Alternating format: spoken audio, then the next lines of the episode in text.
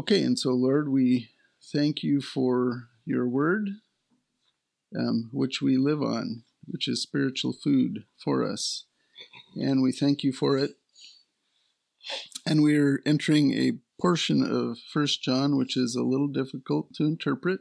So we pray for the Holy Spirit, the wisdom of the Holy Spirit to interpret it correctly. And uh, we pray that you would be glorified through this.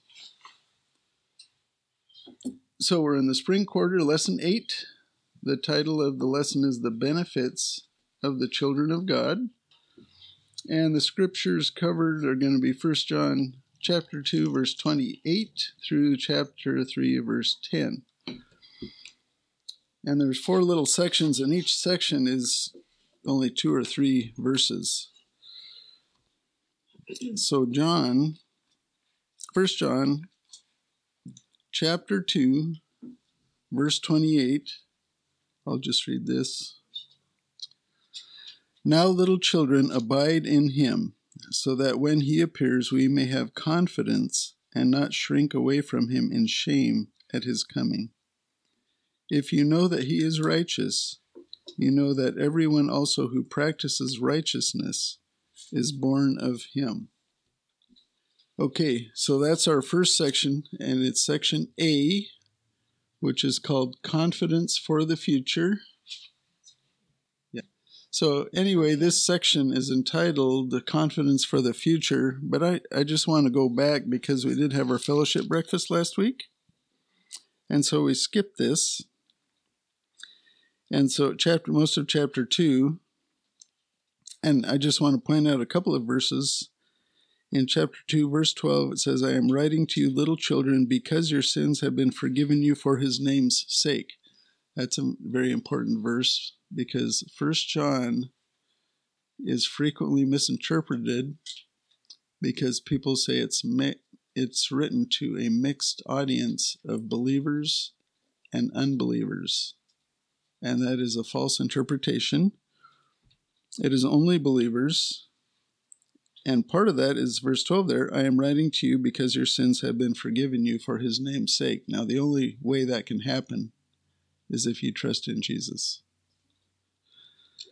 So I'm just going briefly over last week's. So then, verse 17 says, The world is passing away and also its lusts, but the one who does the will of God lives forever. So, and then a couple of other verses from last week.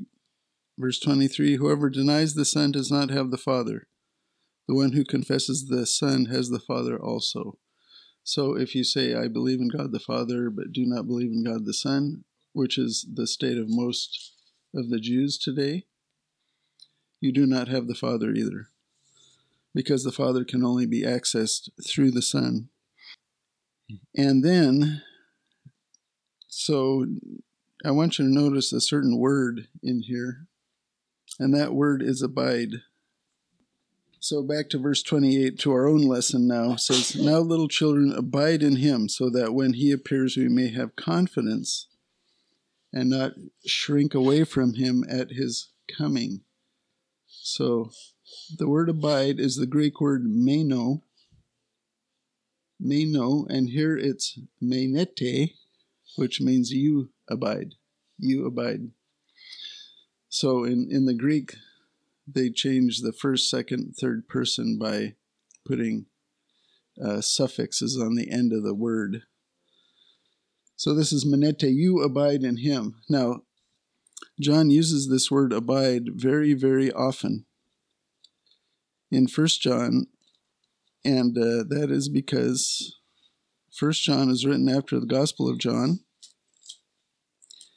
And listen to what Jesus said about abiding. This was in the upper room. It's the upper room discourse. And if we understand this, then we can interpret First John much better. So, John, the Gospel, chapter 15, verses 1 through 8, says, I am the true vine, and my Father is the vine dresser. Every branch in me that does not bear fruit, he takes away, and every branch that bears fruit, he prunes it so that it may bear more fruit. You are already clean because of the word which I have spoken to you. So that is speaking of your initial salvation when you believe. Abide in me and I in you. Okay, this is after we believe. Jesus says, Abide in him. As the branch cannot bear fruit of itself unless it abides in the vine, so neither can you unless you abide in me. I am the vine, you are the branches. He who abides in me, and I in him, he bears much fruit, for apart from me you can do nothing. If anyone does not abide in me, he is thrown away as a branch and dries up, and they gather them and cast them into the fire, and they are burned. That's a scary verse. If you abide in me and my words abide in you, ask whatever you wish, and it will be done for you. That's answered prayer.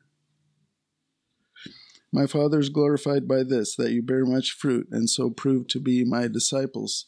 So that is where Jesus is telling the disciples how to live after they've been saved to abide in Him. And if you abide in Him after you're saved, you know, we're all going to stand before Jesus someday, right? We know that. If you have been abiding in Him, when that happens, you will not shrink away from Him in shame. Now, there are some people who say they take verses from the Olivet Discourse about wailing, gnashing of teeth, being cut in pieces, and things like that, and apply that to the believer at the Bema Seat judgment.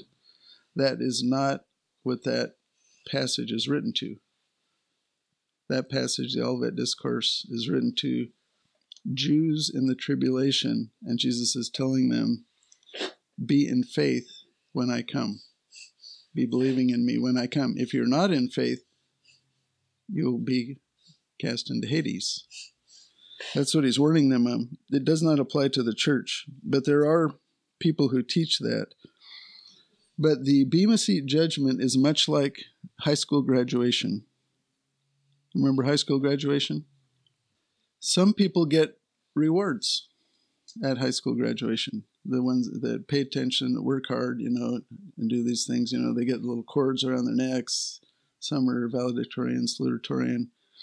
Others don't get those things because they haven't worked as hard or haven't cared as much, right? I think that's the best analogy of the Bema Seat judgment. The Bema Seat judgment, those who have abided in Christ, have continued to believe in Him and followed His commands, will be rewarded. Others will not. Okay, so that's what that's talking about. And then verse 29 if you know that he, Jesus, is righteous, you know that everyone also who practices righteousness is born of him. Now, this is, John was, Gnosticism was starting to come forth at this time, and he was battling this. Remember, Gnosticism was a philosophy that said that spirit was good, matter was bad. And so, because of that, they taught that you could sin with your body and it didn't matter. You could do whatever you wanted and it didn't matter. And John is quashing that. So, it does matter what you do with your body. And this uh, goes back to James 2. James is a recent one. We James 2, verse 20 but are you willing to recognize, you foolish fellow, that faith without works is useless? Was not Abraham our father justified by works when he offered up Isaac his son on the altar? You see that faith was working with his works, and as a result of the works, faith was perfected. And the scripture was fulfilled, which says, And Abraham received, believed God, excuse me, and it was reckoned to him as righteousness, and he was called the friend of God. So the book of James and the book of First John are teaching the same thing. To continue in faith after you believe. That is how you become useful to God. Um, because you can be saved and go to heaven and be totally useless to God on the earth during your life if you don't abide. Okay, so we'll go on to the next section, which is purity in the present. Does somebody want to read that? It's just verses 1 through 3 of chapter 3. Okay, thank you. So yeah, little little chunks of scripture today. So yeah, verse 1, see how great a love the Father has bestowed on us that we would be called children of God. Now a lot of people say all people are children of God, don't they? Is that true? Not that is not true according to this. The only way to be a children of God, and we are children of God by adoption. Okay, just like I have some children by adoption. They are Nirenes by adoption. They were not originally Nirenes. And um, that beca- happens when you put your faith in the only begotten Son of God, the monogenes. Now, every person born is an image bearer of God. That you can say that.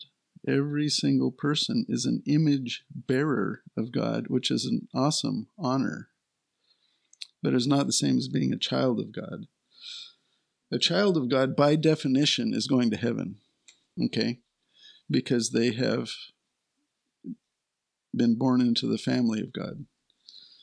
Uh, you can be an image bearer of God and go to hell. So, yeah, a child of God, by definition, has the indwelling Holy Spirit in the church age. For this reason, the world does not know us because it did not know him. So the world cannot recognize that we are children of God when they look at us. Can they? We look like everybody else. The only way they can tell is if we abide. If we abide in Christ, they can see they act oddly. They act odd, you know. They don't act like uh, normal people, and that's a progressive thing. Um, as we mature, we act more and more like Jesus Christ, and that is our goal. So, verse 2 is a cool verse. Beloved, now we are children of God. It has not as yet appeared what we will be. We know that when He appears, we will be like Him because we will see Him just as He is. So it has not yet appeared. Why, why has it not yet appeared what we will be? Yeah, we haven't been resurrected. When at the rapture we're resurrected, and uh, then it will appear what we will be. For example, I wonder, you know, what will our apparent age be when we're resurrected? I don't think we'll be resurrected as a baby.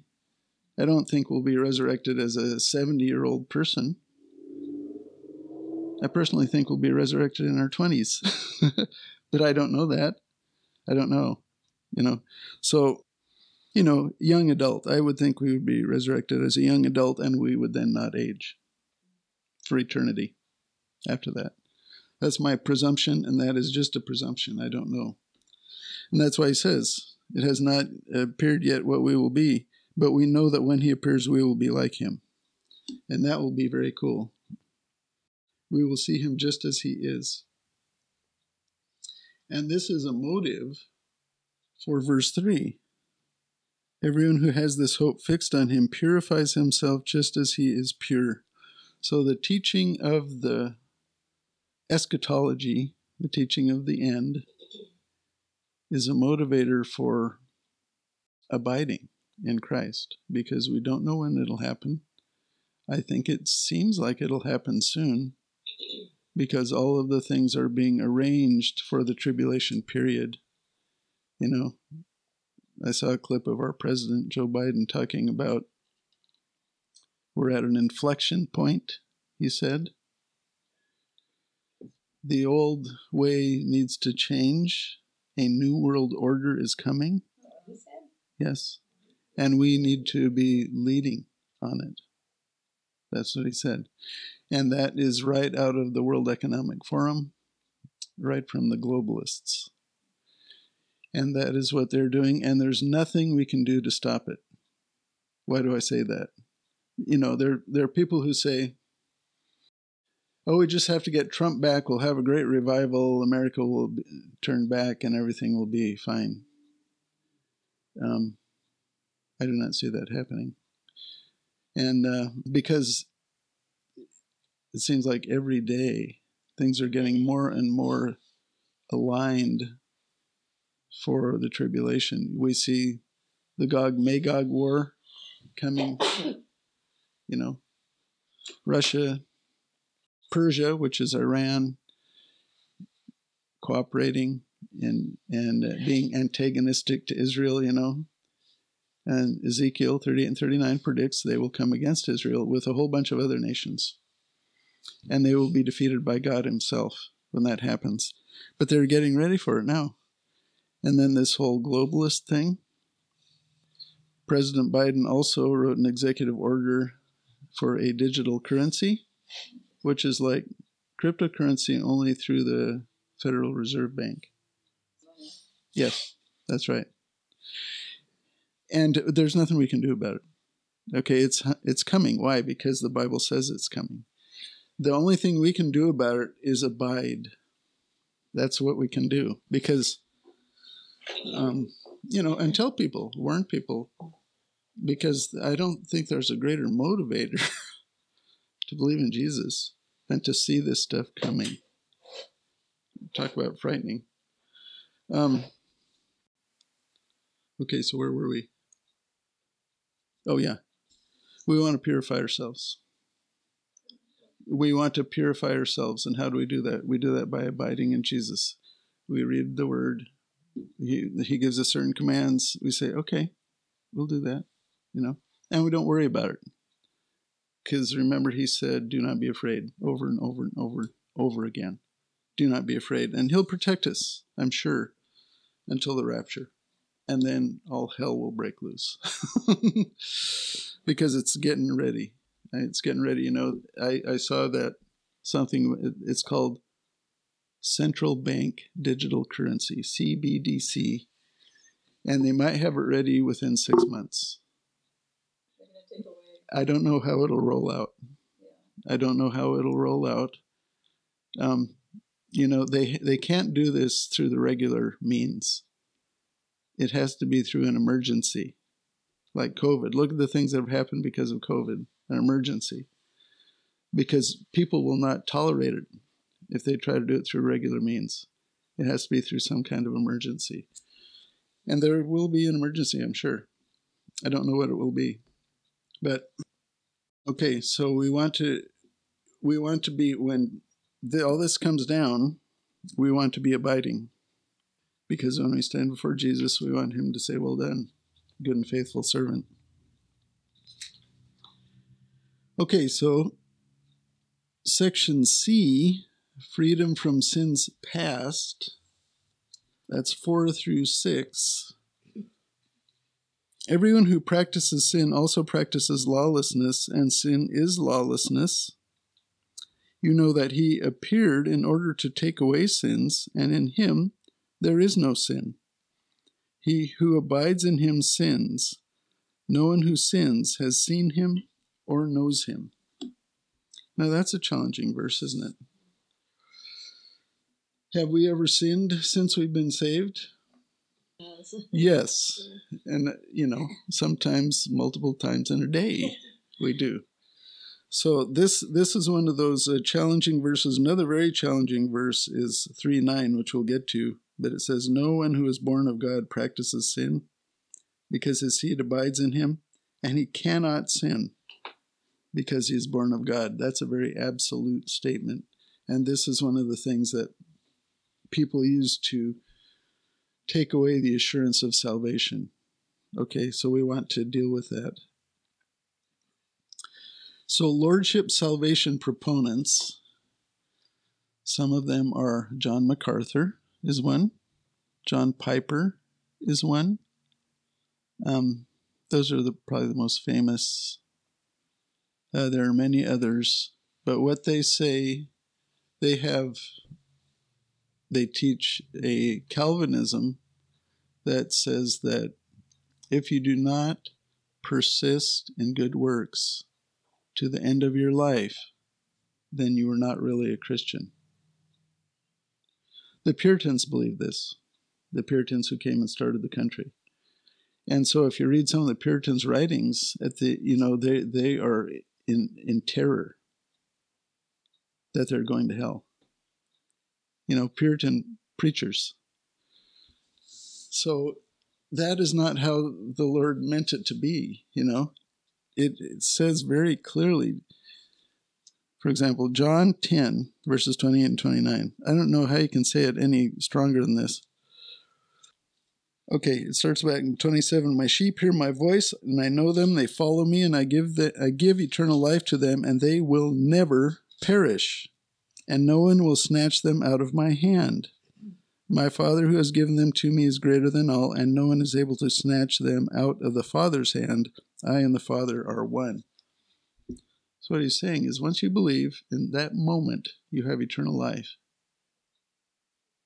Life is not eternal if it can be taken away again, is it? And he's also saying, no one can take you out of Jesus' hand and also the Father's hand. You're in the Jesus' hand and the Father's hand, and no one, including yourself, can take you out of their hands. That is assurance of salvation, and that is what we have. So, anyway, the Lordship salvation proponents interpret this verse to be a continuing pattern of sin after trusting Christ. So then they will deny assurance because they know practically, everybody knows practically, that after you're a believer, you still sin sometimes. You still sin. Everybody knows this, you know, because everybody experiences it. So they say that no one who abides in him sins. No one who sins has seen him or known him. And so I think the, gosh, my uh, we're in First John ch- uh, chapter three and verse six. First John chapter three and verse six. So, so um, back in verse four, everyone who practices sin also practices lawlessness, and sin is lawlessness. We spoke about this already. The Gnostics would say that what you do with your body does not matter, and John corrects that sin is lawlessness. And it does start in the mind, yes. And that's why the Lord tells us to renew our minds in Romans 12. So, and we can see the results in society. When DAs refuse to prosecute crime, crime spreads. And sin kills. So lawlessness kills. And so I want to refer back to John 8 go back to the Gospel of John. John seems to rely a lot in this letter on his Gospel. The Gospel of John, chapter 8, verse 34 Jesus answered them, Truly, truly, I say to you, everyone who commits sin is the slave of sin. Sin is very addictive, isn't it? And it, it tends to get bigger as you give heed to it. The slave does not remain in the house forever. The Son does remain forever. So if the Son makes you free, you will be free indeed. That is the only way to be free from sin, is trust in Jesus. So, verse 5 you know that he appeared, Jesus, in order to take away sins, and in him there is no sin. There are some people who say that Jesus was not sinless. And those people, I don't know what Bible they're reading. Because Jesus himself proclaimed he was sinless. He said to his enemies, the Pharisees, Can anyone of you accuse me of sin? So he opened himself up to his enemies. And if there was something to find, they would have found it, but they could not find it. You know, and in Hebrews, it also says he is, you know, he was tempted in every way just as we are, yet without sin. So Jesus is the perfect, sinless sacrifice for us, and there is no sin in him. So then, verse 6 No one who abides in him sins. No one who sins has seen him or known him. Okay, now how would you interpret that? No one this this that's a hard question. People have struggled with this for a long time. Theologians have struggled with this for a long time. Um, I think it goes back to, and I read a little booklet about this that Dane gave me, which is very helpful. It's written by a guy named Dennis Rokser. And it goes to the the concept of abiding. Abiding in Jesus. While you were abiding in Jesus, what is happening? Yeah, well, well, you were abiding. For example, you see something in the Bible, He tells you to do something. You say, "Okay, I will do that because you say so." That's abiding. Now, while you're abiding, are you going to sin? Yeah. No, I, I think you cannot sin while you're abiding. Oh, okay. As you abide in Christ, you cannot sin. Why? Because you're under the control of your new nature and the Holy Spirit.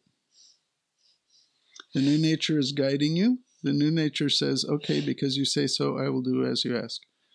Or I will not do as you ask. I will be obedient to you. While you are obedient to Christ, you're not going to sin. Because Christ does not ask you to sin. Does he? He asks you not to sin. So I think that is the key to these very these are very absolute passages. So the lordship salvation people would say, well, it means that you're not sinning very much.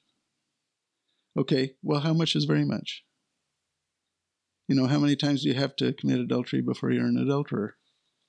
How many times do you have to lie before you're a liar? You know, there's no definition as to how much is too much. And so it's they're absolute statements, which makes them very difficult. So um, as you abide, and Paul says the same things in Galatians. So in Galatians, verse 5, I mean chapter 5 and verse 15, 16, Galatians chapter 5, verse 16, Paul says, But I say, walk by the Spirit and you will not carry out the desire of the flesh. Okay? So as you walk by the Spirit, you cannot sin. You cannot carry out the desire of the flesh. And it says, For the flesh sets its desire against the Spirit, and the Spirit against the flesh, for these are the in opposition to one another, so that you may not do the things that you please. So they are mutually exclusive. If you're abiding, which the same thing as walking in the Spirit, you are in a position where you cannot sin. You can sin when you take your mind and go back to your old nature. Okay, then you're not abiding anymore. Then you're not abiding anymore. And that's why we need to train our mind. Yeah, Galatians 5, verse 18. But if you're led by the Spirit, you're not under the law. And then it goes to talk of the fruit of the Spirit. Galatians 5 22 and 23. But the fruit of the Spirit is love, joy, peace, patience, kindness, goodness, faithfulness, gentleness, self control. Against such things there is no law. Okay, so if you're abiding, that is what is flowing from you, those things, the fruit of the Spirit. And you cannot sin. You sin when your mind goes back. Okay? When you get drawn with something, you know, everybody has a sin they like that is pleasurable to them. And part of maturity, part of maturing in Christ is learning to abide more continuously.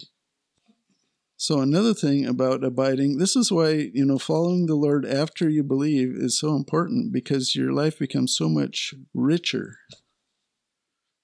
than if you stay in your sin nature which is possible. It's possible to stay in your sin nature. So John 14, 21 says, He who has my commandments and keeps them. Okay, that is abiding. When you hear Jesus' commandments and you keep them. He is the one who loves me.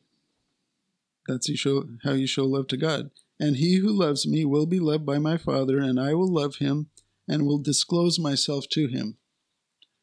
So when you're abiding in Christ, you can see him. You can experience him. He discloses himself to you, and many times, most times, it's it can be through feelings, you know. You just feel he helps you feel nice. you feel good. It can be through answered prayer. I think most often it's through answered prayer, you know, just like happened with Chrissy. Prayed for her. Immediately her surgery was moved up. And she's like, What? So she called me back. you know? That's Jesus disclosing himself. Things like that. Okay, so I think that's the key to these absolute statements is they are true when you're abiding. They're true when you're abiding. And we don't abide 100% of the time because we still have a struggle with our sin nature, which will never go away totally. It can get better as we progress with Christ, it can get better, but it doesn't ever go away totally until the flesh is removed from us, and that's at death or the resurrection. So, D, the provision for righteous living, that's uh, 7 through 10. And I can read that one. Uh, 7 through 10. Little children, make sure no one deceives you. The one who practices righteousness is righteous, just as he is righteous. The one who practices sin is of the devil, for the devil has sinned from the beginning. The Son of God appeared for this purpose, to destroy the works of the devil. Yea, no one who is born of God practices sin, because his sin, I'm sorry, let me say that again.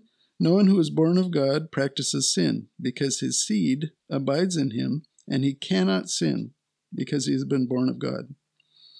By this the children of God and the children of the devil are obvious. Anyone who does not practice righteousness is not of God, nor the one who does not love his brother. So, verse 7 again is against Gnostic teaching. Gnostic teaching says that some higher knowledge gives you righteousness. That is not true. Righteousness comes through obeying the commands of the Lord. That is what causes practical righteousness. That does not save you, by the way. What saves you is belief in Jesus. That is what saves you. But practical righteousness or abiding in Christ is how the Lord uses you in the world for his purposes. It's what it's how you earn reward, which the Lord wants you to earn. And it is how the uh, your authority in the coming millennial kingdom is determined. You know, how well you abide.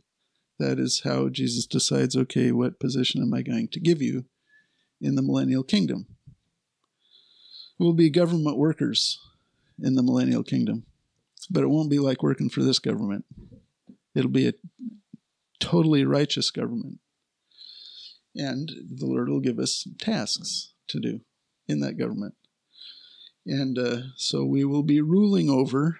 It'll be a weird time because the resurrected people will be ruling over the immortals. So there will be immortals and mortals together. Will that be weird or what? yeah, well, it's not taught much. E- even in uh, most churches, they don't teach that because they don't teach prophecy. Yeah, in the millennial kingdom, because the rapture will take place before the tribulation. So church age saints will be resurrected into bodies that will not die. Okay? And then we'll be in heaven for seven years. And we will come back when Jesus returns with him. Because we'll be his bride. We'll be his wife at that time. Marriage of the Lamb occurs in heaven and we will come back with him. He will set up his kingdom on earth, and he will rule it, Christ and his bride, just like Adam and his bride was supposed to rule the earth in the beginning. Now, Christ and his bride will rule the earth successfully, and we are his bride. And so, the people in the administration of King Jesus will be immortal because will be have been resurrected. But those that we're ruling over will be mortal because those are the survivors of the tribulation period. Because at the setting up of the millennial kingdom, Jesus will judge those still living on the earth. Those who believe in him go into the millennial kingdom, both Jew and Gentile. Those who do not believe are executed and go into Hades. So the millennial kingdom starts with all believers. And then unbelievers are developed as the mortals have children, because each person has to decide Am I going to trust in Jesus or not? Now they'll have benefit because he will be on the throne in Jerusalem. He will be ruling, and it will be paradise. It will be paradise. So they will have a, an advantage to us. But there are some who will not believe. And you know that at the end of chapter 20 of Revelation, at the end of 1,000 years of perfect paradise on earth, there will be a rebellion when Satan is released of the unsaved. The unsaved Satan will be able to deceive them. They'll come against the Lord and he'll say, Yeah, okay. And that'd be it. You know, it won't be a battle. When Jesus fights, there's no battle. He just he just wipes you out. You know, so it's you know, to fight against God is so stupid because it cannot be done. But we try to do it. We try to do it. So anyway, so yeah, at that time there will be immortals, and you will be one of them. Doesn't that give you tingles? And mortals. And you will have a task. The Lord will give you a task to do, job, you know. So, verse 8 the one who practices sin is of the devil. For the devil has sinned from the beginning, and the Son of God appeared to destroy the works of the devil. So every time someone sins, including a believer, they are cooperating with the devil, which is a very sobering thought. So believers can do this. And Peter, the Apostle Peter, did this in Caesarea Philippi right after Jesus asked, Who do you think I am? He says, You are the Christ, the Son of the living God. And Jesus said, Well done. You didn't get this from man, this came from the Father. And right after that, Jesus started talking about his crucifixion, and Peter took him aside and said, You're not that's not going to happen to you, Lord. And Jesus said, Get behind me, Satan. Okay, so Peter was used by Satan at that time. Another time Peter was used by Satan was in Galatians 2. Peter was being a hypocrite because he was withdrawing from the Gentiles, Gentile believers, um, because, you know, he was allowing his prejudice to come through. And Paul had to rebuke him in public for doing that, for being a hypocrite. So there he was being used by Satan. Ananias and Sapphira were believers and they lied about their donation. They sold some land, they gave part of it to Peter and the apostles, and they told them they gave all of it. And they died on the spot. They were believers. And why do I say they were believers? Because the whole church was afraid. So all the other believers were afraid when these believers died for lying. So, um, and then the, the Corinthian church, remember at the Lord's Supper, the Corinthians are getting drunk, they're not waiting, and uh, Paul says, Some of you have become sick, and some of you have fallen asleep, which means they died. So they were sin in sin, and the Lord disciplined them with physical death. And so believers can be used by the devil to do his will if you do not abide. If you abide, that can't happen while you're abiding. So, the walk of spiritual growth through discipleship decreases, these falls back into cooperation with the sin nature. And that is what we want. We want to cooperate with the Lord so that He can fully mature us. And we do that by the same what we're doing here now, by learning from His Word and agreeing with His Word and following it. So Ephesians 4 13 and 14 says, This is Jesus giving gifts of pastors and teachers to the church until we all attain to the unity of the faith and of the knowledge of the Son of God to a mature man. That's what we want. To the measure of the stature which belongs to the fullness of Christ. As a result, we are no longer to be children tossed here and there by waves and carried about by every wind of doctrine by the trickery of men, by craftiness and deceitful scheming. See, the more mature you become, the less you are going to be influenced by false teachers. So, and we don't want to be influenced by false teachers. And there's a lot of there's a lot of them out there. So, verse 9 No one who is born of God practices sin because the seed abides in him, and he cannot sin because he has been born of God. And I think we covered that enough. While you're abiding and under the control of the Holy Spirit, you cannot sin. As soon as you turn away from that, you are open to it. And verse 10 By this the children of God and the children of the devil are obvious. Didn't Jesus say, You will know them by their fruits?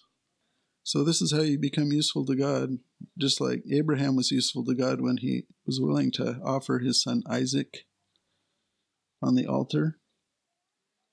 The people around there who saw that thought, man, you're serious about this. And that's what we want people to see about us. You know, we're serious. So, if we don't walk with the Spirit after our justification, which is the point in time when we believed, we will not be, we are justified before God, but we will not be justified before men. And our faith is useless other than to take us to heaven. It will take us to heaven where we will not be rewarded, but we will be in heaven. And so that's very good to be in heaven. And so I think the analogy of the graduation ceremony is very good because everybody's happy, aren't they, when you graduate? but some are rewarded more than others. And uh, and you know, I don't know about you, but I want to be uh, useful to the Lord in the world. I want to affect other people. I want them to have what I have. So, anything else about that? Okay, well, Lord, we thank you for your word, and we pray you would help us to abide in you that we won't sin. In Jesus' name, amen.